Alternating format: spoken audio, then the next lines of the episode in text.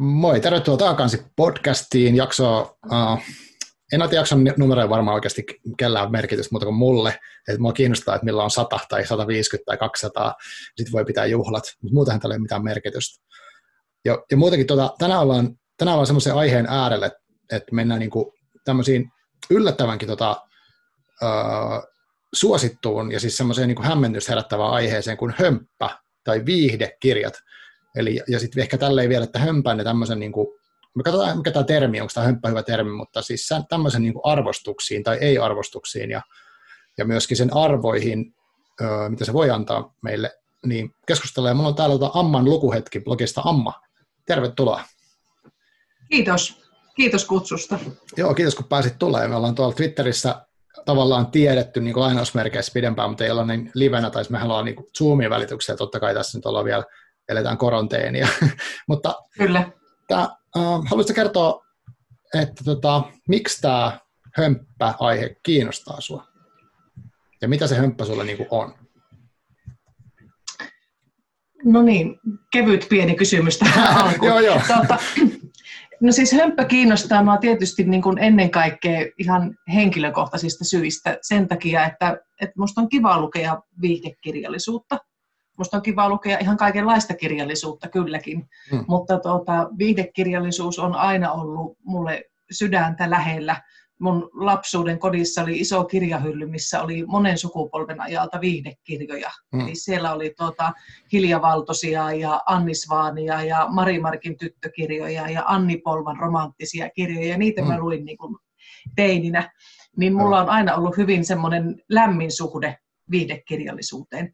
Mutta no. sitten mä oon huomannut, kun olen tuota, kirjoittanut pitkään kirjablogia ja jutellut hirveästi ihmisten kanssa viihdekirjallisuudesta, että monella se suhde on jotenkin tosi kompleksinen, hmm. että sitä ei voi oikein tunnustaa, että mä tykkään lukea joskus hömppää, Aivan. tai sitten se voi olla niin kuin täysin kielteinen, että minähän en moiseen roskaan koske. Joo. Ja, ja tota, se sitten mä ehkä aina vähän provosoidunkin siitä ja, ja niin kuin haluan alkaa keskustella siitä, että miksi et. Toki se on ihan täysin fine, jokainen lukee sitä, mitä haluaa, mutta se on mun mielestä surullista, että jos joku ei lue hiihdekirjallisuutta sen takia, että ajattelee, että se on jotenkin huonompaa lukemista mm. kuin se, että luen sitten vaikka tämmöistä niin kuin taiteellisesti korkeatasoisempaa kirjallisuutta. Joo, okei. Okay. Haluaisitko vielä kertoa niille, ketkä ei vielä tiedä, niin sun blogista ja vähän esitellä itseäsi, että miten, minkä takia sulla on blogi ja mitä kaikkea sä sitä kautta olet tehnyt ja, ja muutenkin, mitä sä haluat kertoa ihmisille niin vapaasti, vapaasti. No joo, eli siis on Amman lukuhetken Amma, Savolaisen Aino-Maria, on kirjoittanut blogia kymmenen vuotta. Oh, hei. Ja, tuota, ja niin kuin mitä kaikkea se kirjablogi on niin kuin tuonut mukanaan, niin sitä on, siitä voisi tehdä ihan niin kuin omaan, omaan jaksonsa, mm. mutta muun muassa minusta on tullut toimittaja sen ansiosta, että mä okay. aloin kirjoittamaan blogia ja, ja tavallaan niin kuin se johti yhteen asiaan ja sitten taas toiseen asiaan ja, ja nykyään sitten on toimittaja ja sisältöpäällikkö. Mutta tota, kirjablokkaaminen on mulle niin kuin valtava rakas myöskin semmoinen elämäntapa, että eihän sitä mm. kymmentä vuotta tekisi, jos, jos sitä tekisi ihan vaan puhtaasti maineen tai mammonan takia, Aivan. koska kumpaakaan ei ole kyllä tarjolla hirveästi. et, et enemmänkin se on sitä, että se tuo niinku siihen omaan lukukokemukseen hirveän paljon lisää. Et musta tuntuu, että monesti vasta siinä vaiheessa, kun mä alan kirjoittaa sitä kirjablokkausta, tai ehkä siinä vaiheessa, kun sitten keskustelen siitä kirjasta jonkun toisen kanssa, niin mm. niin mä niin kuin lopulta vasta niin kuin ymmärrän, että no mitähän tämä kirja nyt mulle itse asiassa merkitsi, tai, tai ai niin, että tässä ehkä olikin tällainen sanoma. Eli se on mulle niin kuin semmoinen, niin kuin, se lukukokemus jää vähän vajaaksi, jos mä vaan luen kirjan ja siirryn seuraavaan, että se on Aivan. myös semmoista niin kuin, sen asian käsittelyä mulle. Joo, eli onko sinulla sul tapana, että sä luet ja sitten aina kirjoitat jotain siitä, mitä sä oot lukenut, ja minkä tyyppisiä juttuja sä kirjoitat? Tota, kyllä mä kirjoitan melkein kaikesta semmoisesta, mitä mä luen nyt, niin kun, toki mä luen työn puolesta mm. taustakirjallisuutta ja, ja joskus saatan ihan vaan mielenkiinnosta selailla jotakin, että semmoisesta mä en kirjoita mitään, Joo. mutta sitten jos niin kun, ihan niin kun lukemalla luen kirjan alusta loppuun, niin kyllä mä yleensä kirjoitan siitä sitten jotakin blogiin. Hmm. Yksi kirja taitaa olla sellainen, että, että mä totesin sen luettua, niin että mä en voi kirjoittaa siitä yhtään Okei, okay. okei. Okay. kymmenen vuoden aikana, mutta muuten mä oon mm. kirjoittanut kaikista. Joo. No varmaan voisi kuvitella, että sulla on sitten aika syvällinenkin suhde tuon tekstiin, koska niin teet sä työksessä sitten luet paljon ja kirjoitat niitä blogeja, niin miten sitten, kun tästä puhutaan tästä hömpästä, niin mitä se niin hömppä sun mielestä mm. tarkoittaa? Et, et, tässähän oli, me kysyttiin Twitteristä tätä aihetta yhdessä ennen kuin tuota, mm. tehtiin tätä pari päivää sitten, ja sieltä tuli kaiken näköisiä määritelmiä esimerkiksi että mitä se hömppä niin kuin ihmisten mielestä tarkoittaa. Mikä sun, jos sun pitäisi sanoa hömppä, onko se sama asia kuin viidekirja vai onko se joku muu, haluatko kertoa, tai mikä sun määritelmä on? Se onkin hyvä kysymys. Olisit kysynyt kaksi päivää sitten, niin mä olisin osannut tämän määritellä. Mutta nyt kun mä olisin lukenut näitä vastauksia, mitä mm. tuli siis valtavan paljon, Joo. mielestäni se oli jotenkin niin kuin kiinnostavaa jo itsessään, kuinka paljon hömppä herättää mielikuvia no, ja, ja ajatuksia mm. puolesta ja vastaan. Ja ehkä niin kuin oikeuttaa sen, että me nyt jutellaan tässä hömpästä, koska aivan. se selvästi kiinnostaa. Uh, mulle hömppä on positiivinen termi. Mm mä niin kuin koen, että jos mä sanon, että nyt mä haluan lukea jotakin hömppää, niin se on niin kuin kaikkein positiivista. Mutta sitten monellehan se on tosi negatiivinen termi. Joo, ja se ehkä niin kuin kertoo, kertoo sit niin kuin enemmänkin siitä, että, että tota, kyseessä on semmoinen kirjallisuus, mikä ei ole mitenkään taiteellisesti kunnianhimoista mm-hmm. ja siinä ei välttämättä ole mitenkään monenlaisia tasoja ja se ei herätä ajatuksia ja, ja se on semmoista niin kuin kerran luettavaa kirjaa, että mikä luetaan ja sitten se unohdetaan ja siirrytään seuraavaan. Aivan. Et niin kuin viihdekirjallisuuttakin on tosi monenlaista ja varmasti jokainen, joka joskus on lukenut hyvän viidekirjan, niin, niin on huomannut, että se voi herättää tosi monenlaisia tunteita. Mm-hmm. Et ehkä sillä tavalla hömppä hömppä ei voi, ei voi laittaa niin yhtä suuruusmerkkiä, että hömppä on yhtä kuin viihdekirjallisuus. Mm-hmm. Ja kyllähän niin hömppä ehkä kuitenkin viittaa aika paljon myös niin naisten kirjoittamaan ja naisille suunnattuun kirjallisuuteen, mm. mikä myös on aika kiinnostavaa. Että mm. et niin kuin, onko enempi ok lukea Ilkka Remeksen tota, jännitystrillereitä kuin sitten mm. vaikkapa Enni Mustosen historiallisia ihmissuuden romaaneita. Joo, toi sukupuoliasia tuli myös esiin tuolla ja uh, sitten nämä ehkä gen, genret tavallaan ja sitten toisaalta se, että kuka sitten niinku, missä se niinku raja oikeastaan menee, että et jossain vaiheessa, jos kirjasta niinku otetaan tiettyjä asioita vaikka pois, niin kuin musta tuntuu, että se jotenkin ihmiset puhuu siitä, niin siitä ne puuttuu jotakin, että siinä on jotenkin, siinä, siinä ei ole monimutkaista juonta tai ei ole jotain mm. Kerronnallisia kerroksia tai jotain tällaista, tai sitten että sit sitten tavallaan missä vaiheessa se niin muuttui se tavallinen kirja hömppäkirjaksi ja toisinpäin. Mä tiedän, pystyykö sellaista rajaa vetää. Aivan, varsinkin kun sitten se riippuu sitä lukijasta. Aivan. niin kuin jollekin joku täysin tyhjänpäiväinen ja yksinkertainen ja ennalta arvattava tarina saattaa olla just siinä hetkessä se mm. elämää mullistava lukukokemus, koska voi olla, että tämä ihminen käypi just läpi samanlaisia asioita. Mm. Ja hän pystyy käsittelemään sitä kautta niitä tunteita ja sitten taas toiselle se on aivan naurettava teos. Niinpä. Ja sitten Joo. taas niin kuin parhaimmillaan voi olla, on mulle käynyt joskus niinkin, että mä ajatellut, että tämä on niin kuin aivan kauheata kuraa, mitä mä luen, mutta mm. vitsi, että tämä menee syvälle jonnekin tunteisiin. Joo. Ja sitten kun alkaa ruveta miettimään, että mik, miksi tämä nyt niin kuin jotenkin vaikuttaa minuun niin voimakkaasti, niin sitten ollaankin aika syvissä vesissä. Joo. Joo, tuossa mä oon kuullut semmoisen, semmoisen joku taiteilija on kertonut näin, tai siis moni kirjailijakin on sanonut tässä jopa tässä podcastissa tämmöistä jotainkin, että että kun he kirjoittaa sitä kirjaa, niin heillä saattaa olla joku ajatus, että okei, okay, tämä on se mun ajatus tässä kirjassa, mm. mutta sitten, mut sitten se lukija aina jotenkin ottaa siitä jotain muuta ehkä, tätä siis kirjailija ei voi tietää, mitä se lukija siitä milloinkin ottaa irti, että ottaako se just jonkun tuommoisen samaistumisen kokemuksen tai, tai sitten tulkitseeko se jotenkin ihan eri tavalla, mitä se oli tarkoittanut.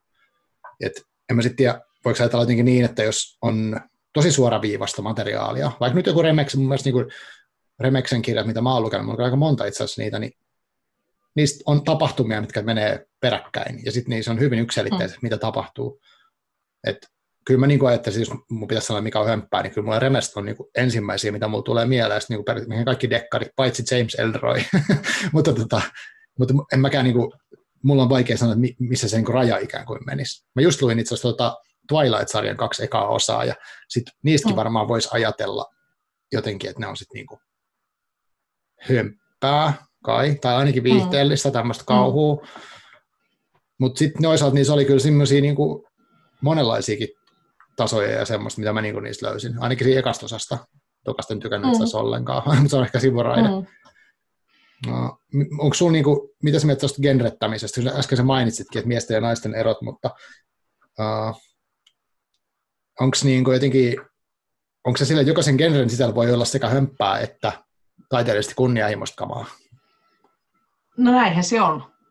Mutta tuota, kyllähän helposti arvotetaan sillä tavalla, että jos puhutaan vaikka romanttisesta viihdekirjallisuudesta, niin kyllähän siinä hyvin helpommin on se hömppäleima päällä, mm. kuin sitten taas jossakin toisen tyyppisessä kirjallisuudessa.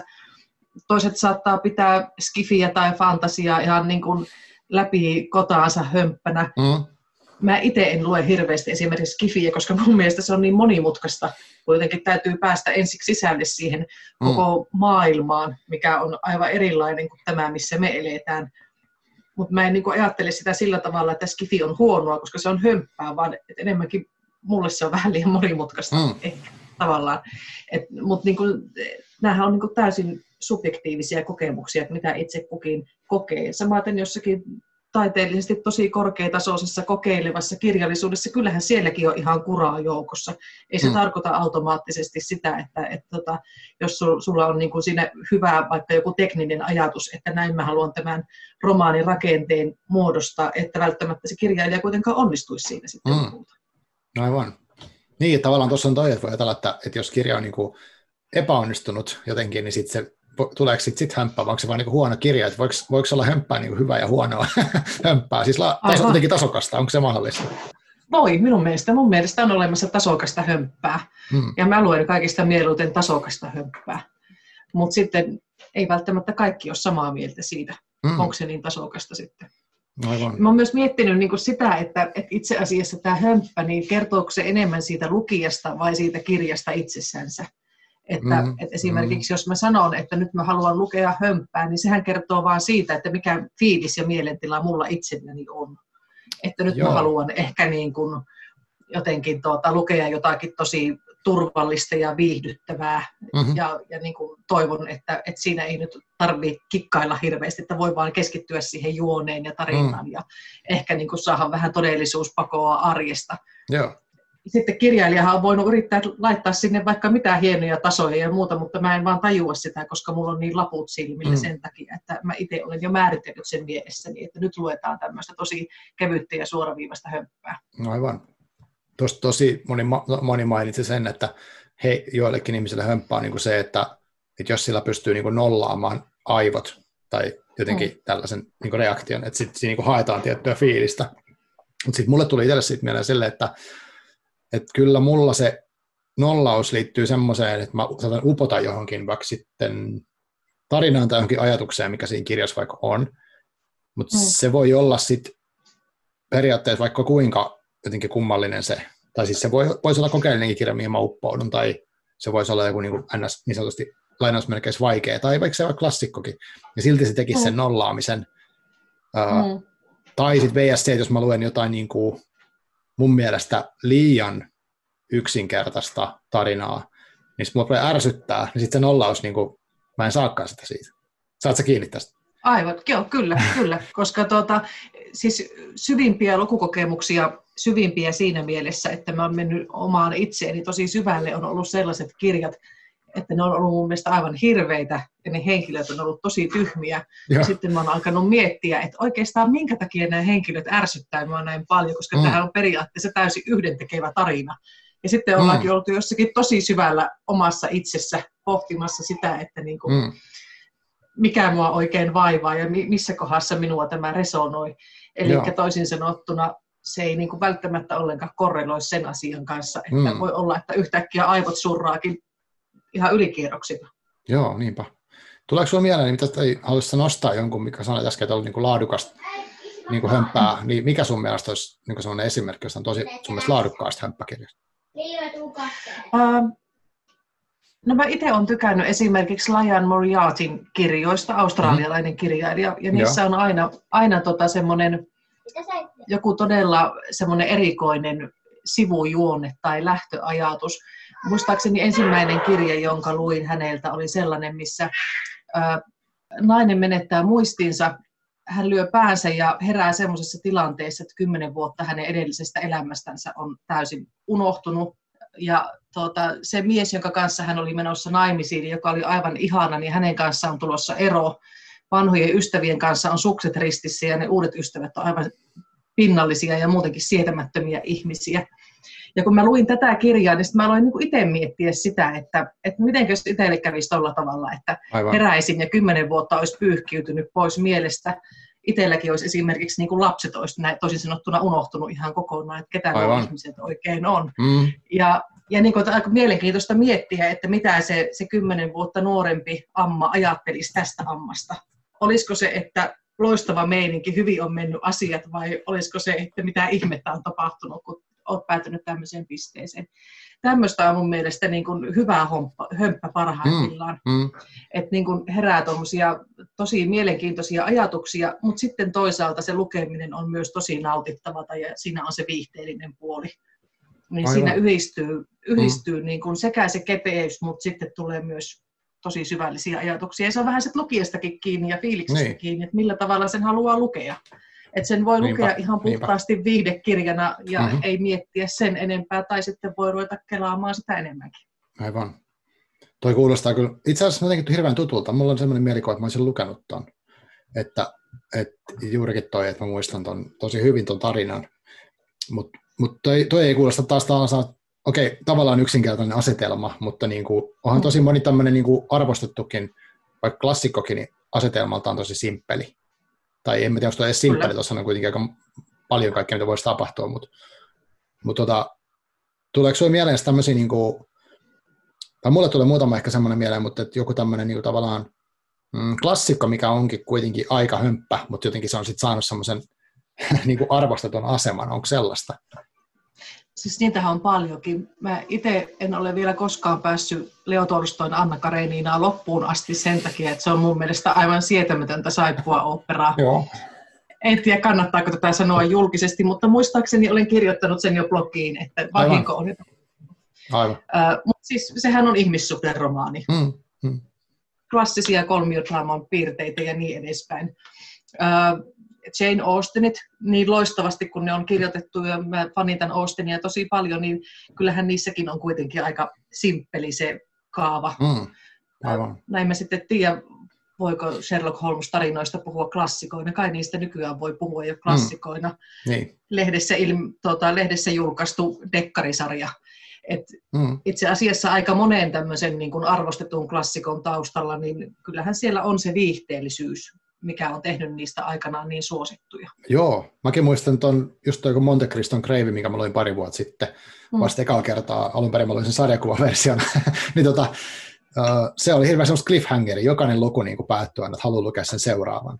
Ja jos en mä väärin ole ymmärtänyt, niin nämäkin, nämäkin kirjat on ollut kuitenkin tota, jatkokertomuksia alun perin. Ja sitten ajan myötä... Niin en muista tästä, mutta useimmiten hän nämä on. Voi olla muista väärin. Mm, joo. Mutta sitten me vertaan tuohon Twilightiin, mitä mä nyt luen, että siinä on tavallaan tosi vetävä se, mm. siinä ekassa kirjassa. Sitten tokas mä en tykännyt yhtään, mutta siinä ekassa, mm. niin oli koko, joka, joka luvun jälkeen oli se, okei, okay, mitä sitten tapahtuu. Että vaikka niin kuin, mm. okei, okay, siinä oli niin kuin tämmöinen teini, iän ehkä semmoista, niin kuin, että miten sitä elämää tässä lähtee menemään, siitä itsensä tutkimista tämmöistä, ja sitten oli tavallaan se vampyyri niin kuin, juttu siinä ympärillä, ja sitten kaikki se semmoinen mm. maailma, niin uh, en mä tiedä, siis olihan siinäkin niin tavallaan, kyllä mä koin siitä saavani siitä aika paljonkin siitä kirjasta, mä olin jopa yllättynyt, koska mä yhdistän sen myös tässä keski kelaamiseen, että mitä tässä nyt elämältään haluaa ikään kuin, että se ei ole niin mm. niin paljon eroa kuitenkaan, että se voi niinku, sieltä voi ehkä ottaa halutessaan jotain semmoista samaistumista, tai sitten se vaan sattuu osumaan hyvää hetkeen.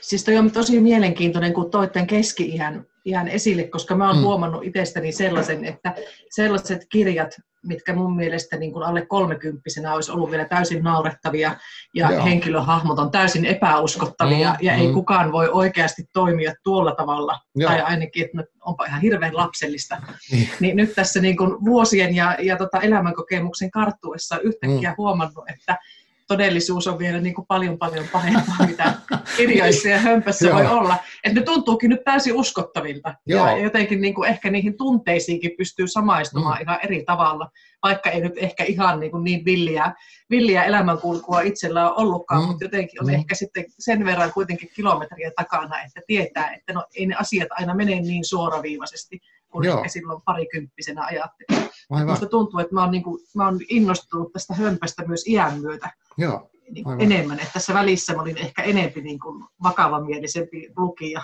mm-hmm. mutta nyt mä oon taas huomannut, että, että pystyy samaistumaan paljon paremmin.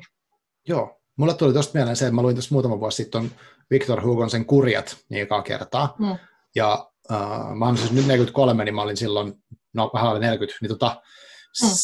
Mä ajattelin siitä silloin, että tavallaan, että okei, nämä hahmot on tosi tämmöisiä niin kuin semmoisia yliteatraalisia ja sellaisia niin kuin ylidramaattisia, mutta silti mä olin niin kuin ihan fiiliksissä niistä, koska sitten tavallaan ne ehkä oli semmoisia karikatyyrejä niin kuin oikeasti ihmisistä kuitenkin ja semmoisista niin kuin, mm. tosi tunnistettavia tyyppejä, mutta kaikki tunneskaalat oli niin kuin vedetty ihan överi kattoon. Ja mä tykkäsin sitä tosi paljon, vaikka se voisi myös mun mielestä ajatella sellaisessa, niin kuin, se on tosi viihdyttävä ja semmoinen niin kuin vauhdikas meininki.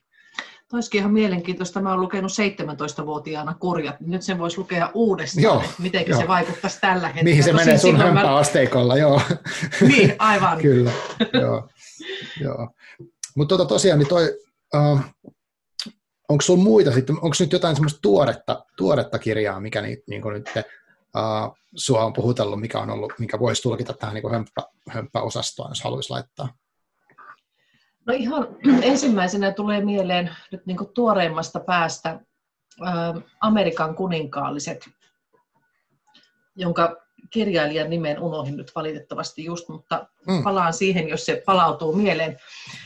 Kuitenkin ihan unituore Young Adult, eli nuorille aikuisille suunnattu kirja.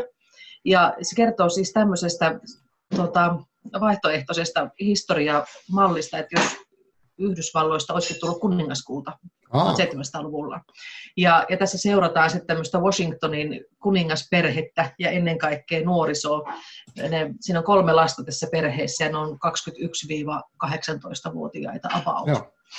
Ja just tämmöisessä iässä, että, että niin kuin nuoruus tai niin kuin teini-ikä on takana ja täytyy ruveta ottamaan vastuuta mm. sitten tästä niin kuin kuninkaallisesta jatkuvuudesta ja kruunun prinsessa Beatrice on, hänestä tulee ensimmäinen Amerikan kuningatar ja sitten okay. äiti ja iskä sanoo, että meillä on nyt tässä lista sopivista aatelisista pojista, että valitse mm, keistä no sopiva puoliso. Siinä on vähän tämmöistä samanlaista kuin mitä The Crownissa on, tuota, kun kuvataan Elisabeth toisen kasvua kuningattareksi ja naiseksi. Joo.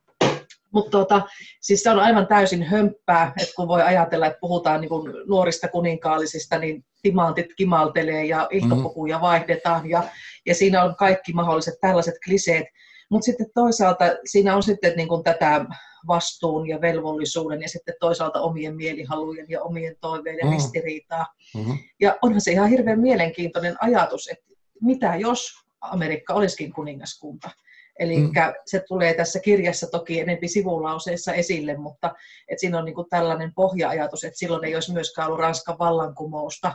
Mm. Venäjällä olisi ehkä edelleenkin saari, Saksa olisi keisarikunta. No. Me ei ehkä tunnettaisi tämmöistä niinku demokratiaa ja tasavaltoja, mitä me nyt niin kuin tunnetaan. Mm-hmm. Mun mielestä se on aika hyvin tämmöisestä, niin kuin, jos ajatellaan, että tämä on viihdekirja nuorille mm. aikuisille, niin mun mielestä siinä päästään jo aika monelle eri tasolle. Joo. Et mun mielestä se oli tosi mielenkiintoista luettavaa. Aivan. Joo, se, noista tulee ehkä mieleen se näistä, mitä nyt ollaan tässä lueteltu, niin se, että kun ö, moni otti sen esille tuolla Twitteriskin, että tavallaan tämmöinen hömppä tai niin kuin kevyt viihde, onko se, onko se ehkä sama asia, en tiedä, mutta si, et, et jos, jos sinne niin kuin luokitellaan, niin sit niitä yhdistetään semmoinen, että, että ne ei, niin kuin, ei hirveästi haasta sit, sitä tavallaan sitä niin kuin perus, että, tai kaikki oletukset, mitä olettaa niin kuin että vaikka niin henkilöaamoista tai, tai maailmasta niin about toteutuisi. Että vaikka just, mm.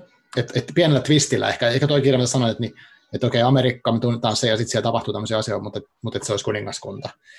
Et, mm. et, joku on sanonut joskus tämmöisistä pop-biiseistä, että ne tehdään silleen, että se on niinku se kaava, mikä on tosi sama, mutta sitten siellä on pieni mm. twisti. Että jos se on liian erilainen, mm. niin sitten se niinku, suuri yleisö ei halua tai jotenkin ymmärrä sitä ja hylkää sen, kun sitten mm. taas sulla on niinku pikkasen modifioitu maailma, niin tota, sitten se mm. pystyy ottaa niin vastaan. Mitä mieltä sä oot tästä? Siis se on varmasti ihan totta. Ja, ja just tavallaan se, että, että niin kuin ehkä viihden nautittavimmillaan on just sitä, että se maailma on tavallaan meille tuttu ja turvallinen, mm. mutta sitten siinä on se pieni entäs jos. Mm. Ja onko se nyt sitten semmoista eskapismin kaipuuta vai mitä se mm. sitten on, mitä se palvelee. Aivan. Tavallaan ei tarvitse vaivata itseään niin kuin liian paljon mm. Sillä, että, että niin kuin mä mainihin itse siitä skifistä, mikä monelle tosin edustaa hömppää, mutta mulle se jotenkin kyllä mä luen välillä skifiä, mutta mun täytyy hirveästi keskittyä siihen, että mä pääsen sisälle siihen maailmaan. Aivan. Niin sitten jos puhutaan tämmöisestä hömpästä perinteisemmässä mielessä, niin yleensähän se kaava on niin tuttu jo valmiiksi, että sä tiedät, että, että niin kuin, miten tämä homma tässä mm. toimii ja minkä tyyppisiä henkilöitä täällä on ja miten tämä homma todennäköisesti etenee. Vähän niin kuin sitten jossakin Hollywood-elokuvassa. Niin justi, että on niin kuin odotettavissa, että suunnilleen about onnellinen loppu tai ainakin opettavainen loppu kun sitten taas joku kokeellisempi voi olla niin, että se rakenne on vaikka semmoinen, että sitä ei edes tunnista, että siinä ei välttämättä tapahdu juonellisesti ehkä sillä tavalla perinteisellä tavalla mitään, tai, tai tulee joku tosi mm. twisti, mikä muuttaa sen koko jutun, ja sitten niin kuin hämmentyy enemmän kuin mm. että saa sen niin kuin tietyn kokemuksen, mitä lähti hakemaan, niin ehkä siinä on jotain tällaista. Kyllä. Että et sä voit tarttua siihen kirjaan, se on suht turvallinen, ja se ei vie sua niin semmoisiin hirveisiin eksistentaalisiin pohdiskeluihin, paitsi jos sattuu osua johonkin semmoiseen kohtaan, mikä siitä on päällä. Mm. Joo. Kyllä. Mm. No minkä takia sitten, tota, mitä sä ajattelet siitä, kun tosi, tai siis musta tuntuu, että tässä keskustelussa myös vähän tulee se semmoinen, että, että niin kuin kuitenkin siinä on se arvotus selkeästi, että okei, että hömppä on niin kuin mm. hömppää, siinä on jotain, niin kuin, se ei ole niin hyvää kuin joku muu, mutta sitten kuitenkin sitä tarvitaan. Niin onko se semmoinen, niin onko se niin kuin lukemisen puolusteluisuus, tai mitä se, mitä se niin kertoo, että, että jos tässä nyt joutuu, että jos mä luen nyt jonkun Twilightin, niin pitäisi mun sitten jotenkin olla defensiivinen, no siksi koska mä haluaisin tutustua tähän ilmiöön, vai voisi mä vaan sanoa, että mä nyt vaan niin haluaisin lukea sen ja nautin siitä ja niin edespäin. No mun mielestä kaiken lukemisen perusta pitäisi olla se, että halusin lukea tämän ja nautin siitä. Mm. Ei se välttämättä siinä tarvi olla mitään sen kummempaa hyötynäkökulmaa ellei se lukija itse halua sitä. Mutta on se ihan totta, että helpostihan sitä, sitä niin kuin voi sanoa, että no, luin Fifty Shades of Grey tässä niin kuin ironisessa mielessä, tai niin, kun no. halusin ottaa selville, että mistä kaikki puhuu, ja eihän mm. se nyt oikeasti ollut mistään kotoisin, tai mm. näin poispäin. Että kyllähän se, se niin kuin on aika, aika vahva semmoinen mm. tarve selitellä sitä, että enhän minä muuten, mutta kun. Niin justiin. Vaikka mun mielestä voisi ihan hyvin sanoa, että no ihan huttuahan se oli, mutta olipa ihan piru hyvä kirja. Niin. Vetävä. Viihdyin sen parissa. Niin, hyvä reissu tavallaan sillä. Että, Kyllä, nimenomaan. Joo, ei mitään ihmeellistä tapahtunut tai tapahtunut, mutta ei, niin kuin, ei yllätyksellinen. Joo. Hmm. Mistä sä luulet, että se tulee sitten se, se tavallaan tarve puolustautua? Siis kyllä se varmaan on sellainen meidän kaikkien ylläpitämä, ylläpitämä niin kuin ajattelutapa. Että et niin kuin nytkin, kun on, on eletty tätä Meet- ja tuota, Zoom-aikaa mm. ja sitten, sitten on tehty jopa ihan tuota, lehtijuttuja siitä, että mitä kirjoja näkyy itse kunkin taustalla, että löytyykö sieltä jotakin klassikkokirjallisuutta Aivan. vai löytyykö sieltä jotakin hömppää tai muuta. Mm. Kyllähän me niin ollaan kiinnostuneita tirkistelemään, että mitä tämä nyt kertoo tästä ihmisestä, kun niin hän justi. lukee tämän tyyppisiä kirjoja. Mm. Mm. Kertooko se siitä yhtään mitään vai kertooko se vain sitä, että hän lukee monipuolisesti erilaista kirjallisuutta tai tykkää mm. jostakin tietyn tyyppisestä kirjasta, niin se on sitten ihan toinen keskustelu. Mutta, Kyllä. mutta kyllähän meillä on vähän sellainen ajattelutapa, että, että jos sä haluat olla jotenkin uskottava mm. lukija, niin sitten sun täytyy olla lukenut tiettyjä kirjailijoita ja, mm. ja sulla täytyy olla niin kuin Finlandia ehdokkaat tai palkitut hallussa tai mm. nobelistit mm. hallussa. Niin just. Ähm, mä oon niin itse miettinyt tätä viime kuukausina tosi paljon sen takia, että mä sain sellaisen lukijapalautteen Joo. loppuvuonna. Mä tapasin ensimmäistä kertaa yhden henkilön, joka on, on seuraillut blogia jo pitempään. Joo. Ja sitten hän tota, sanoi, että haluatko kuulla, että minkä takia hän alkoi seurata, tai miten hän alkoi seurata Amman lukuhetkeä. Totta kai mm. mä halusin kuulla. Joo. Ja se tuli mulle ihan yllätyksenä, koska mä en sillä tavalla tiennyt tätä, niin hän oli lukenut eräästä viihdekirjasta mun kirjoittaman tuota, postauksen. Hmm. Ja se nyt sattui olemaan just tämmöisiä, tämmöisiä niin kuin hömppäkirjoja, mitkä osuu niin kuin siinä het, omassa elämän hetkessä johonkin tosi niin kuin kipeään pisteeseen ja Joo. se varmaan näkyy siinä mun kirjoituksessa aika vahvasti. Ja sitten tämä henkilö oli alkanut kelata sitä, että, että okei, että viihdekirja voi herättää noin voimakkaita ajatuksia. Ja jos viihdekirja voi herättää noin voimakkaita tuntemuksia ja ajatuksia, niin silloin täytyy olla ihan ok lukea viihdekirjallisuutta.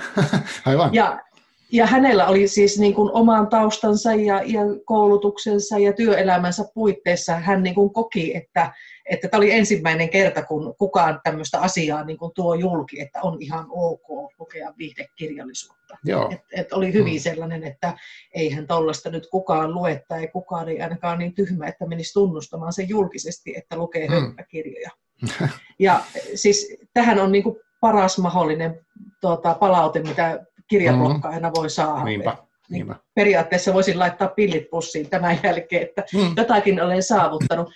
Mutta sitten mä aloin miettiä sitä, että tällaisia ihmisiä on varmaan aika paljon, mm-hmm. Mm-hmm. Et jotka ehkä vois ollakin kiinnostuneita viihdekirjallisuudesta, mutta sitten ei ehkä tule koskaan lukeneeksi sen takia, että se mm. on jotenkin niin voimakas se ajattelutapa, että jos sä haluat olla vaikkapa akateemisessa mielessä uskottavaa, niin, niin sitten sä et lue mitään dekkareita tai, tai romanttisia mm. viihderomaaneja. Ja mun mielestä se on hirmu surullinen ajatus.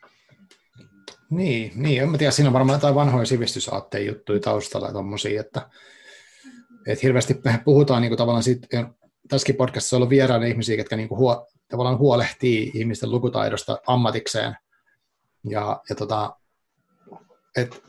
mutta sitten nyt mun mielestä, en tiedä, onko tämä nyt uutta ajattelua vai onko tämä niin kuin mun vaan kuplautumista, mutta semmoinen niin kuin kuitenkin, nyt puhutaan sitäkin, että myös sarjakuvia voisi arvostaa samalla tavalla, tai, mm. tai ehkä se, se on vähän pehmentynyt se linja, että, että hyvä, jos ihmiset lukee mitä tahansa, mitä, mistä ne tykkää, mm.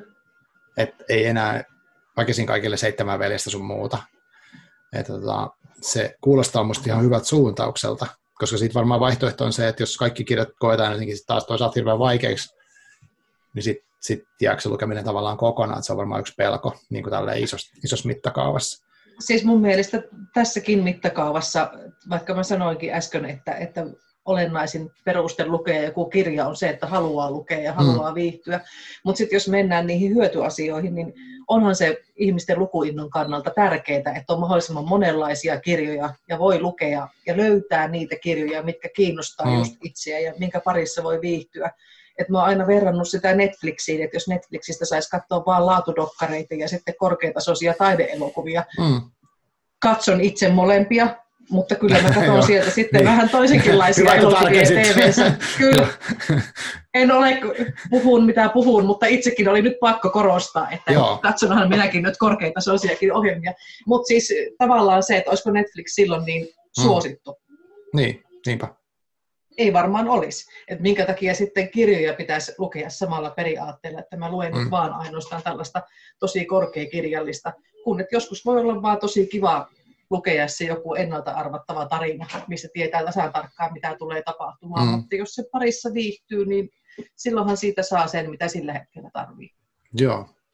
Onko sitten, onko tosi moni sanoo tota vähän samaa, että, tai, tai ehkä vielä eri tavalla sille, että moni sanot on, että okei, okay, että hömppä on tietyllä tavalla silleen tärkeä, että se niin tarvitaan. Ja joku se kertoi sille hauskasti, että hän lukee niin kuin, jotenkin vuorotellen, että, että on niin kuin, tavallaan niin kuin kevyt tai hömppäkirja sitten, ja sitten välillä jotain niin kuin vaikeampaa. Että se niin kuin mm. vuorotteli sitä sen lukemista. Onko tällaista, mm. onko tämä sulle tuttu ilmiö? Että haetaan niin kuin, että tavallaan tosi tie, tietoisesti hakee, mä haen nyt tämmöisen kevyen tähän väliin, ja sitten mä haluan vähän jotain, mitä ikinä se onkaan, jotain vähän haastavampaa ehkä kyllä mä huomaan sen ihan itsestänikin, mm. että, tota, että jos on lukenut jotakin semmoista, mikä on jotenkin haastanut, olipa se nyt sitten, että se on haastanut niin kuin kirjallisessa mielessä, tai sitten se on jotenkin herättänyt niin paljon ajatuksia ja mm. muuta, että mä, mä niin kuin tavallaan jo tiedän, että tätä täytyy nyt muutama viikko vähän pureskella. Joo. Niin sitten mä ehkä seuraavaksi valitsen jonkun semmoisen kirjan, että mä tiedän aika tasan tarkkaan, että mitä mä siitä saan. Mm. Koska sitten tavallaan mä en ehkä halua sitten ähm, sanotaan, että jos mä ottaisin kaksi jotakin tosi korkeatasoista ja vaikuttavaa teosta peräkkäin, niin se toinen jäisi ehkä vähän kärsimään siitä, että mulla olisi ajatukset vielä siellä jossakin toisessa. Mm, niin. Joku kirjablokkaa ja puhui joskus tota, kitalain puhdistuskirjasta. Että niin välillä täytyy niin ottaa semmoinen välikirja ja sitten voi taas jatkaa johonkin muuhun. Aivan, aivan. Hyh. Toi on siis tosi hauska termi. Mutta sitten siitä tuli mieleen just se, kun tästä on puhuttu, että, että sit, siinä voi tapahtua outo juttu, että sä sattumat voit semmoisen hömppäkirjan, mikä sitten iskee mm. johonkin hermoon ja sitten se aiheuttaa monimutkaisia prosesseja tässä ja näin.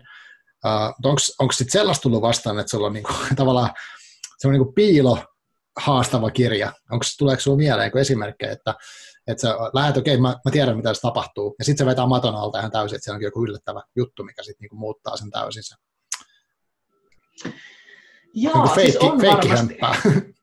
Kyllä, kyllä. Siis on varmasti tapahtunut montakin kertaa. Nyt ei tullut vain yhtään esimerkkiä näin äkkiä mieleen. Mm. Mutta mun mielestä semmoiset onkin itse asiassa ihan niin parhaimpia tilanteita. Että et kun sä kuvittelet tasan tarkkaan tietäväsi, että tämä on nyt sellainen kirja. Joo.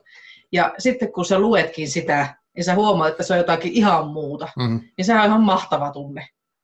Paitsi jos se on ihan hirveä se kirja. Mutta siis tuota, niin kuin tavallaan se, että, että niin kuin jos kirjailija pystyy yllättämään sut ihan totaalisesti, mm. niin mä niin kuin nautin siitä ihan suunnattomasti, koska silloin tosiaan se tunne, kun joku vetää sen maton alta, niin, niin mm. se on hieno. Ja se itse asiassa tapahtuu aika harvoin, mutta silloin kun se tapahtuu, niin se on mm. hienoa.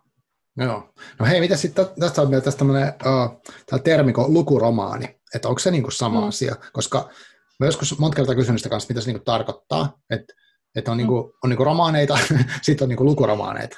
Ja sitten lukuromaaneista sanottu, että ne on niinku vähän silleen helpompia kuin tavalliset romaaneet. Ja musta tuntuu vähän sellaiset tosi, niinku, tosi tarkkaan niinku jaottelu, että sä voit niinku tietää, että kuinka helppo se kellekin on.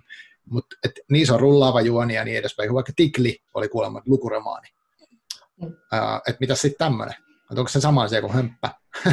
Vai onko se joku eri siis, siis mä oon kirjablokannut kymmenen vuotta ja mä en ole vielä oppinut ymmärtämään, että mikä on lukuromaani. Ah, okei, okay, hyvä.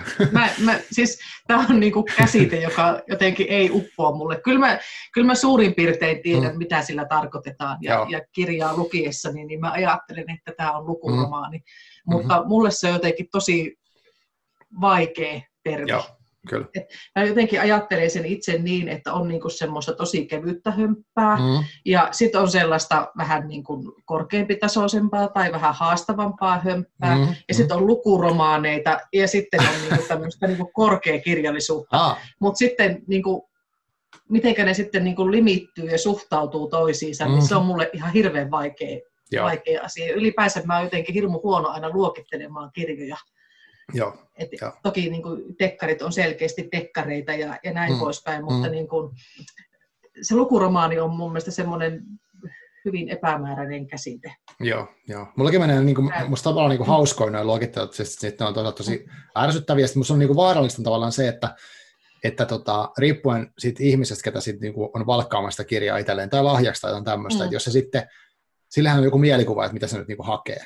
Ja, ja sitten mm. jos, se, jos, se niinku, jos joku tosi vaikka loistava kirja niin on sitten jotenkin luokiteltu tavallaan väärin, niin sitten saattaa olla, että se ihminen vain niinku ohittaa sen, ei anna edes mitään mahista sille, mm. ää, koska se on luokiteltu johonkin semmoiseen, että se ei niin kuin missään tapauksessa haluaisi koskeekaan, koska sillä on huono kokemus. Ja sitten siinä voi käydä just niin, että menee hyvä juttu ohi. Mutta toisaalta sitten, jos kaikki olisi vaan, niin tämä on vaan kirja, niin sitten on hirveän mm, vaikea ehkä niin. valita, että se on vaan niin kirjoja. että et, toi on niin kuin hankala juttu, että sitten tuosta usein kanssa keskusteltu, että kuka se luokituksen päättää ja millä tavalla ja niin edelleen.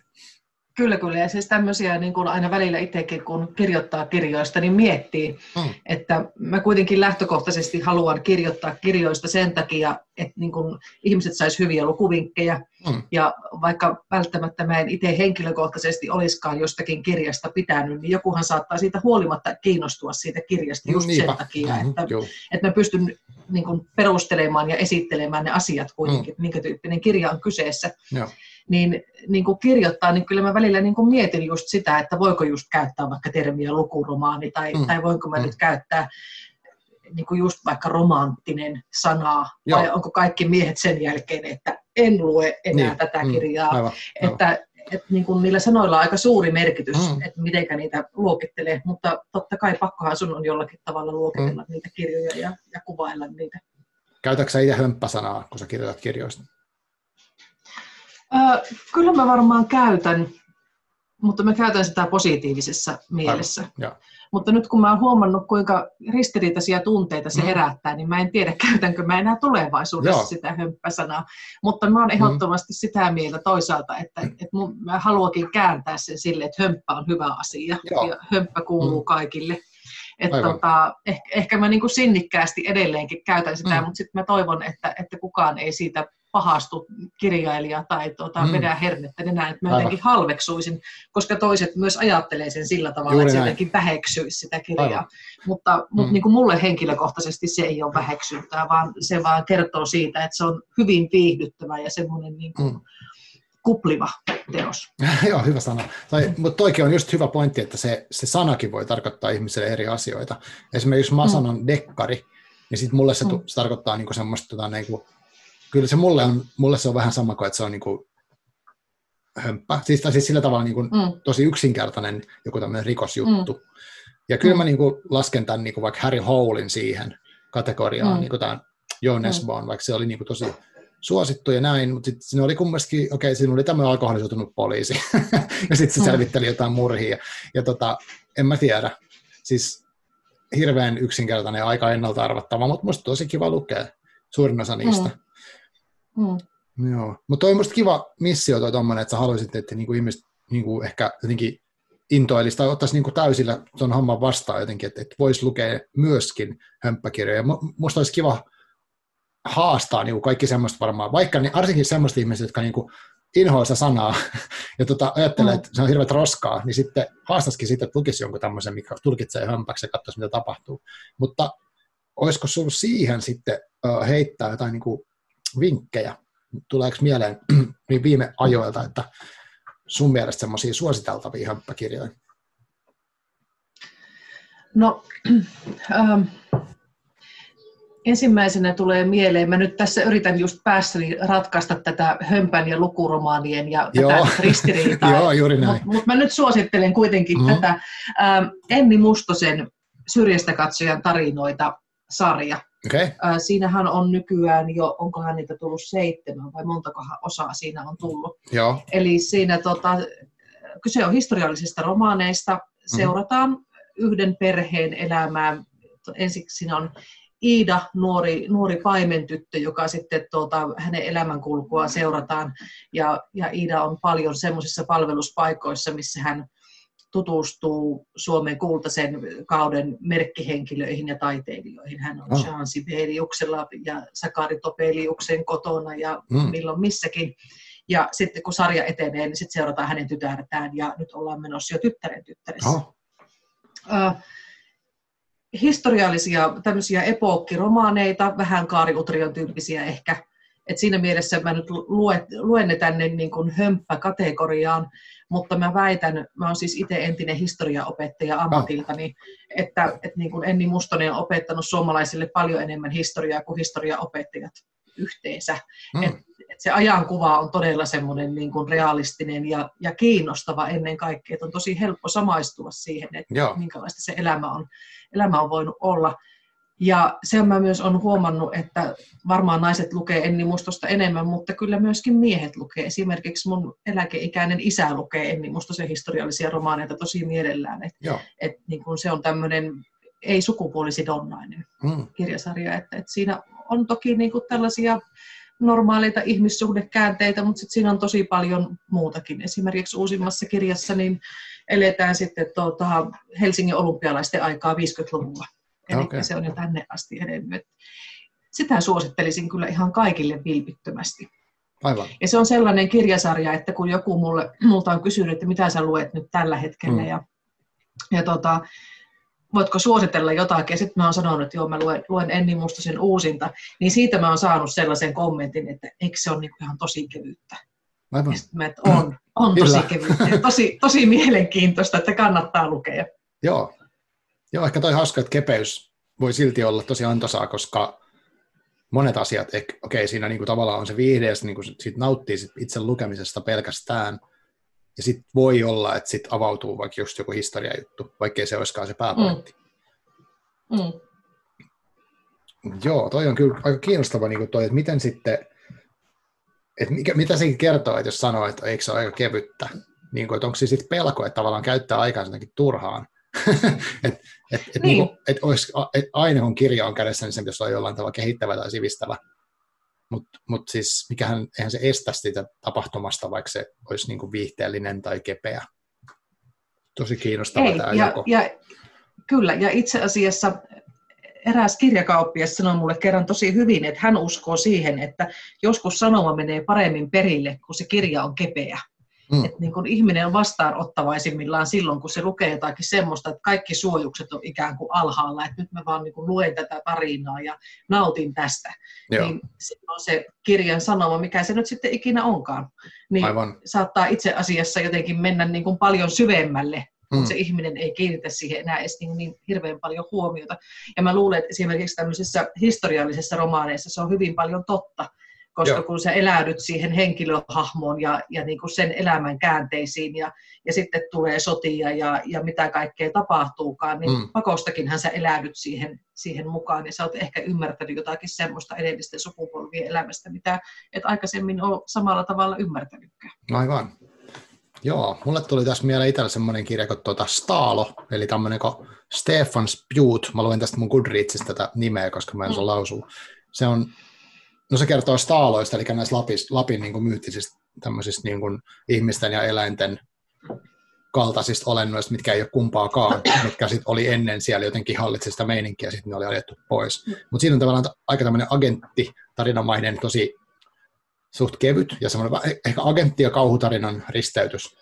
Mutta samalla mm. sitten siitä tulee se tunnelma, että nyt okei, nämä on niinku oikeat nämä staalat ja, niinku, ja, ja, niitä sitten niinku auttaa jotkut tietyt ihmiset, mutta siinä, siinä pääsi niinku sen myyttiin niille tosi syvälle. Tai siis Mm. niinku, se tuli hirveän tutuksi, se staalotarina niin, ja se kaikki, mm. mitä siihen liittyi, tuommoisen niinku tosi jännitysjutun kautta. Että kyllä mä sitten voisin sanoa, että joo, että se oli niinku sellainen mä en ehkä sitä hömppäsanaa välttämättä käyttäisi, mutta niin kuin nyt kun on puhuttu, niin joo, että siis kyllä, että semmoinen niin agent-meininki, mutta siinä oli näitä staaloja sitten mukana, että ne ei ollut vaan jotain vieraavallan agentteja, ja niillä oli oma, omanlaisensa niin kuin jutut. Että tota, se oli semmoinen, musta tosi hyvä kirja, mikä sitten toi sitä historiaa kanssa tosi paljon. Joo, ja kun mainitsit nuo kauhuelementit, niin kauhu on tosi mielenkiintoinen, mielenkiintoinen tota, genre hömppää ja viihdettä ajatellen, että sehän Mm. on, sen status on, että se on hyvinkin viihteellistä ja hyvin Joo. tämmöistä niin kuin, hömppää. Mutta sitten jos ajatellaan hyvin kirjoitettua kauhua, niin sehän sukeltaa suoraan sinne ihmisen kaikista syvimpiin pelkotiloihin Mm. ja, ja niin Kyllä. kuin alkeellisimpiin selviytymisvaistoihin. Eli loppujen lopuksi sitäkin, mä itse luen hirmu vähän kyllä kauhua, kun mä oon Mm. niin arkajalka, mutta tuota, sitä lukiessa niin, niin saattaa päätyä kanssa tosi syvään mietteisiin elämän ja kuoleman kysymyksiin. Et, Mm. et kauhu on tosi mielenkiintoinen ja, ja varmasti aika aliarvostettu genre. Niinpä, niinpä, joo. Joo, mä itse siis luin nuorempana tosi paljon kauhua ja nyt, nyt sitten vähemmän ehkä, ehkä viime aikoina. Ehkä tuon Marko Hautalan kirjaa mä oon lukenut viime vuosina paljon, mutta siis ne kaikki, mutta muuten sitten vähemmän tota, tota kauhupuolta. Mutta totta, että siinäkin niinku, kyllä si, tosi moni niistä kirjoista, niin kuin Stephen Kingit, niin oli tämmöistä niinku todella tavallaan kepeästi kulki. Tarinat oli jotenkin tosi kiehtovia, halusi lukea lisää. Eikä niistä välttämättä sen kummempaa jäänyt, mutta oli hyvä fiilis. Oli hyvä niin kuin reissu tullut tehty, että käytyy vähän niin kuin vuoristorataa ajelulla. Ja sitten takaisin Mm. omiin askareisiin. Ja sitten jotkut kirjat sitten taas jää enemmän kaivelee niin kuin pidemmäksi aikaa, Mm. vaikka joku uinuinut lemmikki, niin mikä viekin kaive, kaivelee, kun sitä miettii, Mm. että tota, ihan kauhea Kyllä. kirja. Mutta tota, et, et, et sitten jotkut kuitenkin tavallaan jää jotenkin tolleen kummittelee. Mutta mä en tiedä sitten niin nyt, että tässä kun tätä pyörittelee näin, niin, niin tavallaan niin, että sen hömpän niin kuin semmoinen joku, onko se jotain yhdistävää tekijää, niin jotenkin tämä tämmöinen, että niin kuin helppo, helppo tarttua, helppo nauttia, mutta sitten voi tulla jotain ylläreitä, ja sitten se voi viedä semmoisiin paikkoihin, mitä ei ole odottanut. Mutta periaatteessa kaikki kirjat voi tehdä niin.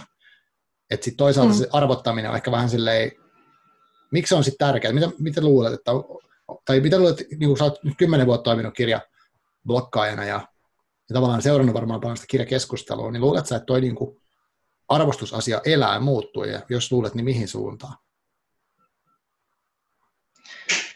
Siis nythän me eletään semmoista aikaa, että ihmiset rakastaa tarinoita. Hmm. Ja tuota, jos puhutaan viihdekirjallisuudesta, niin siinähän se tarina on keskiössä. Mm. siinä ei välttämättä, siinä voi olla tosi tota, niin kuin syvällistä sanomaa ja monta tasoa ja mm. ristiriitaisia henkilöhahmoja, mutta lähtökohtaisesti se viihteen, että se kirja on viihteellinen, niin silloinhan siinä täytyy olla menevä tarina. Ja se on keskiössä. Mm. Et siinä mielessä mä voisin ajatella, että, että on niin kuin oikein kulta-aikaa viihdekirjallisuudelle. Mm. Ja tota, ehkä niin kuin, en mä tiedä, jos niin ajattelee vaikka äänikirjojen suosiota, niin, mm-hmm. niin ehkä se osittain kertoo siitä. Toki äänikirjoina kuunnellaan varmasti myös, myös niin kuin monimutkaisiakin kirjoja, mutta kyllähän tästäkin on ollut keskustelua, että johtaako se siihen, että kun mm. ihmiset kuuntelee äänikirjoja, niin ne kuuntelee sitten enempi juonivetosia tarinoita. Mm. Kyllä mä huomaan itsekin itsestäni, että mä äänikirjana kuuntelen ehkä mieluummin semmoista aika iisiä kuunneltavaa tai luettavaa. Ähm, mutta ehkä se kertoo niinku siitä, että ihmiset kaipaa semmoisia tarinoita. Ja mä niin kuin luulen siinä mielessä, että, että niin kuin viihdekirjallisuudella on aika, aika vakaa asema ja, ja en mä tiedä, ehkä se saattaa jopa olla vähän niin kuin nousussa uudestaan. Mm, aivan, aivan. Joo, ja mäkin on kiva ajatella silleen, että, että on niin niin kuin lukupositiivinen kulttuuri, että kun puhutaan mm. paljon niin kuin erilaisista positiivisuuksista, on kehopositiivisuus, seksuaalispositiivisuus, niin lukupositiivisuus voisi olla just tämä, että, että, tota, että kaikki lukeminen on jotenkin hyvä asia, jos ei muuta, niin siksi, että se on kivaa. Että, että tavallaan mm. että se, että kaiken tekemisen ei ole pakko olla niin kuin, jotenkin sellainen johtaa minkään jännää ylevään lopputulokseen edes. Mm. Että, tota, että mä voin lukea vaikka kauhukirjan siksi, kun mä haluan tuntea sen pelon tai vähäksi aikaa. Mm. Tai, mm. tai jonkun romanttisen siksi, mä haluan fantasioida jostain romantiikasta tai joku dekkari, siis mä voin kuvitella, että mä joku agentti. Niin se on niin kuin tavallaan mm. siinä, että se, jopa niin semmoinen jännä leikkisyys, mikä voisi olla. Että et sit musta on niin ikävää, jos, jos, jos kaikki lukeminen on sitten semmoista hirveä, niin kuin, että mun pitäisi päteä niin kuin ikään kuin kaikkea, mitä mä luen jotenkin, että, mm. että nyt mä olen niin kuin, suorittanut nämä tämmöiset stepit, että mä olen lukenut kaikki Simon Sinekin bisneskirjat. Mm. että tavallaan, että, en tiedä, sit, se on musta tosi kiehtovaa tämä suhtautuminen tähän genreihin esimerkiksi. Mm. Että mitä se kertoo. Ehkä se musta kertoo niin kuin meistä enemmän lukijoina kuin niistä kirjoista tosiaankaan hirveästi. Mm. Siis sehän on, on niin kuin sinänsä aika, aika karua, että kun kirjailija kirjoittaa kirjan ja sitten se julkaistaan, mm. niin sen jälkeen se on ihan omillaan. Niin. Ja sitten se on kiinni siitä lukijasta, että millä tavalla se lukija sen lukee ja kokee. Mm. Ja jos lukija on päättänyt, että, että tämä on nyt niin kuin, tämä on hömppää ja tässä ei ole mitään kikkailuja, niin todennäköisesti mm. se ei huomaakaan sitten sieltä ehkä niitä mm. piilossa olevia syvempiä juttuja, mitä sinne kirjailija on mm. yrittänyt laittaa. Että et niin kuin loppujen lopuksi se taideteoshan syntyy aina sitten kuitenkin siinä hetkessä, kun sitä lukija lukee. Niinpä. Ja aivan. hän tekee sitten sen omaan tulkintansa siitä. Joo, joo. Joo, totta, totta. Joo, no tota, mitä sitten vielä semmoinen, että kun sä luet tosi paljon, niin miten sä sitten valkkaat, niin mikä on seuraava kirja, mitä sä lähdet lukee? Mistä se tulee? No se tulee kyllä aika vahvasti intuitiolla ja, ja niin kuin, mä luen paljon vähemmän kuin mitä mä haluaisin lukea. Joo. Ihan siitä syystä, että, että kaikki muu elämä häiritsee harrastustoimintaa huomattavasti. Mutta tota, mulla on semmoisia tiettyjä, kun mä, mä luen niin kuin ennen kaikkea uutuus, suomalaista uutuuskirjallisuutta ah, ja uutuusromaania. Okay. Mm. Ja, ja kun sitten tätä on tehnyt näin pitkään, niin sitten on muodostunut tiettyjä kirjailijoita ja, ja tällaisia, joita haluaa seurata ja haluaa lukea aina Joo. sen uusimman aika pian. Että se tulee sillä tavalla aika luontevasti aina. Mutta sitten kyllä mä myös huomaan niin kun omassa elämässä, että jos mulla nyt on vaikka töissä vähän kiirettä mm. ja, ja tota, on kirjoittanut siellä paljon ja tehnyt oikolukua, niin ei silloin kannata välttämättä nyt ottaa sitä ihan kaikista niin kun haastavinta teosta kotona lukuun, että ei mm. kauhean monta sivua kerkiä illassa lukea ennen kuin uni voittaa. Et silloin mä luen vähän kevyempää ja sitten taas kun on, on niin kuin muussa elämässä rauhallisempaa, niin silloin voi ottaa jotakin vähän haastavampaa. Joo. Et se tulee, tulee aika luontevasti sillä lailla se vuorottelu. Joo.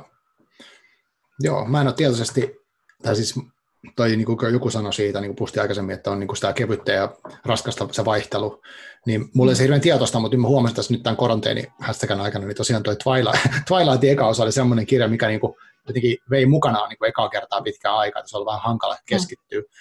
Jostain mm. syystä lukemiseen, niin se, se oli silleen kiva kokemus, että mä niin kuin huomasin, että jes, mä niin kuin imaudun siihen tarinaan täysillä ja unohdan hetkeksi kaiken muun.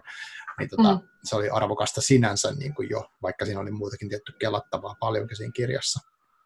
Joo. Itse asiassa tosi moni on sanonut, ja mä itsekin huomasin, että, että silloin kun tämä, tämä koronahässäkkä alkoi, niin mm. kaipasi nimenomaan semmoista kevyyttä ja viihdyttävää, Joo. ja ehkä sitten sitä eskapismia siitä kaikesta uutistulvasta mm. ja, ja niin kuin mm. siitä miettimisestä, että mitä nyt oikein tapahtuu ja, ja mitä tapahtuu viikon päästä.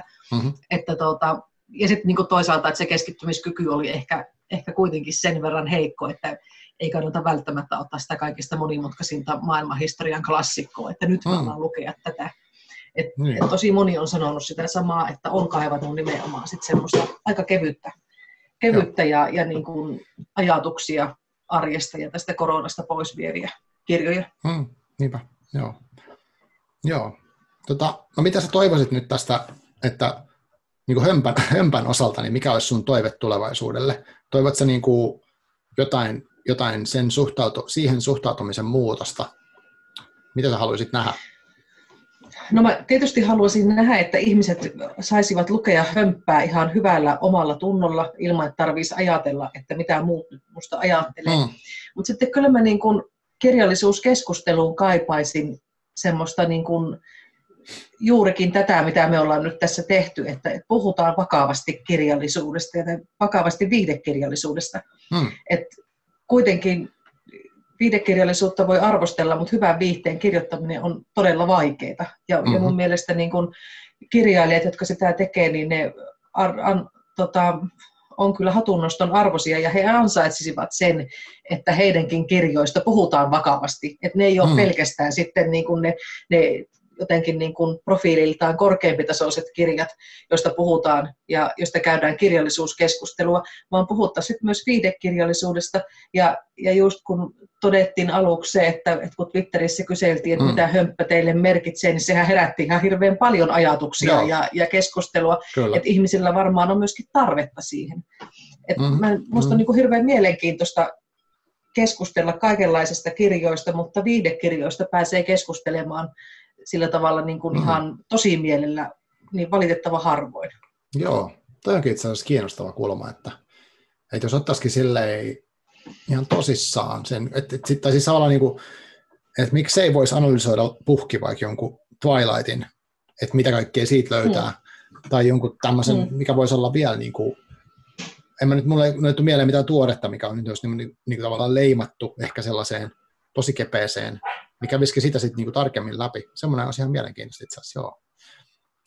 Kyllä, ja sitten niinku tavallaan, että jos nyt sitten ajatellaan vaikka, vaikka Twilightia tai, tai Fifty Shades of Greytä, mm. mitkä on ollut myyntimenestyksiä, mm. niin mitä se kertoo? Et minkä takia, mitä niissä on ollut sellaista? Onko se vain ollut onnistunut markkinointikampanja mm. vai onko niissä kirjoissa itsessään jotakin semmoista, mikä puhuttelee juuri tässä ajassa? Koska onhan se hirveän kova temppu ihan minä aikana tahansa, mutta varsinkin tällaisena aikana, kun ihmisen vapaa-aika on rajallista ja, ja kirjat joutuu kilpailemaan Netflixin ja muiden suoratoistopalveluiden mm. ja kaiken muun kanssa. Et se on kova temppu, jos pystyy myymään kirjoja niin paljon, niin kuin tämmöiset mm. suositut sarjat. Niin en mä tiedä, en, ole, en tota, ole ainakaan pongannut, että onko joku tehnyt mitään väitöskirjatutkimusta aiheesta, että minkä takia vaikkapa Fifty Shades of Grey on niin suosittu, mutta olisi hirveän mielenkiintoista lukea semmoinen tutkimus. Joo, mä itse asiassa kuulin, mä en muista, oliko se Twilight by 50, mistä oli tehty paljonkin akateemista tutkimusta, mä en ole siitä tutustunut, mutta se okay, oli no niin. kiinnostava yksityiskohta. Joo, mutta ehkä, kyllä, kyllä. ehkä, ehkä voisi heittää haasteen sitten, tai mä, niin, mä tykkään silleen, mä tiedän, että tavallaan, että, että joo, että, että jos lukee jonkun hömpäksi luokittelemansa kirjan, niin sitten rohkeasti tavallaan kertoa siitä muille, että hei, tämä oli tämän takia vaikka mm. hyvä, ja tota, miksei voisi haastaa, mä ainakin yrittää haastaa sitten tämmöiseen keskusteluun tuo netissä, jos ei muualla, niin ja mitä sitten, Kyllä. mitä sitten tapahtuu. Ja katsotaan, katsotaan, voidaan kokeilla. Kyllä, Joo. toivottavasti päästään paljon keskustelemaan viihteistä Joo. Hömpästä. Joo, hyvä. Onko sinulla vielä jotain viimeisiä sanoja, mitä haluat heittää tähän, tästä meidän hömppäteemasta? Tämä on aika laaja aihe ja tota, semmoisia niin paljon tulee mieleen semmoisia kaikki niin sivupolkuja tai tässä on vaikea ehkä saada sellaista otetta, että nyt on tämä asia, vaan tässä on niin kuin monta mm. tulkintaa tässä koko jutusta. Onko sinulla jotain, mitä haluaisit vielä sanoa? Mä olin jotenkin hirveän ihastunut tuohon, kun mä äsken tässä ihan lennossa keksin tämän höppä kuuluu kaikille Joo. sloganin. Niin, tuota, mm. niin kyllä mä niin kuin toivoisin, että mitä nyt itse kukin sillä hömpällä oikein mieltä. Onpa se negatiivinen termi tai, tai positiivinen tai keskittyykö se sitten romanttiseen kirjallisuuteen tai dekkareihin mm. tai kauhuun tai skifiin, niin, niin aina on välillä hyvä tota, käväistä sit siellä epämukavuusalueella ja kokeilla mm. jotakin muuta, mutta mm. sitten on ihan ok palata sitten mukavuusalueelle. Joo. Ja sitten jos se mukavuusalue on, on viihdekirjallisuus, niin hieno homma. Ja sitten jos se on jotakin ihan muuta, niin, niin sekin on hieno homma. Niin. Jos joku haluaa lukea pelkästään nobelistia, niin se on niin. hienoa. Kyllä. Ei mulla ole mitään sitä vastaan. Mm. Mutta on hyvä kokeilla erilaista. Joo, tuo on hyvä haaste. Joo, kiitos. Kiitos tosi paljon, kun tulit. Mä nyt tätä hömppä sinä läpi alustavasti, mutta ehkä meidän pitää jatkaa sitä myöhemmin toisissa foorumeissa. Jatketaan, jatketaan tuolla mm. internetissä keskustelua ja heittäkää kommentti, jos tulee jotain mieleen. Niin sanotko vielä, mistä sun blogin löytää, ja että ihmiset pääsee sitten loggautumaan sinne, jos ne ei tiedä sitä jo. Eli Amman lukuhetki, ammankirjablogi.blogspot.fi ja löytyy myös Facebookista ja Instagramista ja Twitteristä. Yes, Amman lukuhetki nimellä. Mahtavaa. Kiitos tosi paljon, kun Jatketaan tulit siellä. Yes. Kiitos. Ja palataan. Kiitos, moikka. Mä pistän nauhoituksen pois.